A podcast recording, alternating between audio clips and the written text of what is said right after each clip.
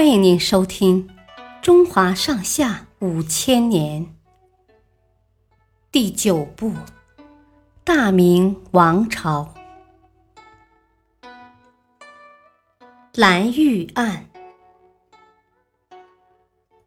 蓝玉是明朝初年的一位大将军，仗着立下了许多战功。这位大将军一向比较傲慢。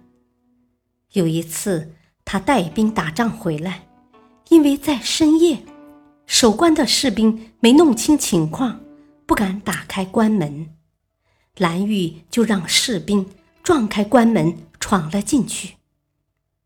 还有一次，他的儿子因为抢占百姓的田地，朝廷派官员来审理，蓝玉却护着儿子把官员给赶跑了。到后来，蓝玉在皇帝面前也不那么客气了。有一次，明太祖授予他太子太傅的头衔，蓝玉很不满意，说：“我就不能当太师吗？”明太祖气得差点当场发作，蓝玉却没完没了，还对外人说：“皇上本来答应我当太师的，结果现在让别人当了。”这话传到明太祖的耳朵里，令他十分恼火。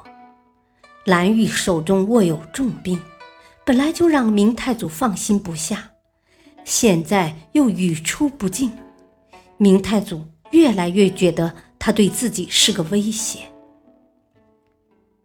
公元1393年的一天，一名锦衣卫将领偷偷来报，说蓝玉正在筹备一场兵变。明太祖一听，连查都没查，当场就派人抓捕了蓝玉。没过多久，蓝玉全家被斩，凡是与他有过来往或与案件有牵连的人也被抄家问斩了。这一次，明太祖又杀了1-2万人。胡惟庸案和蓝玉案之后，明太祖把当年跟着他一起打天下的功臣老将杀的都差不多了，剩下的几个功臣后来也被他找借口杀掉了。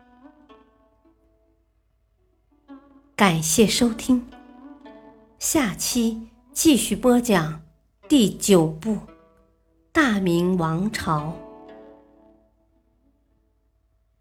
敬请收听，再会。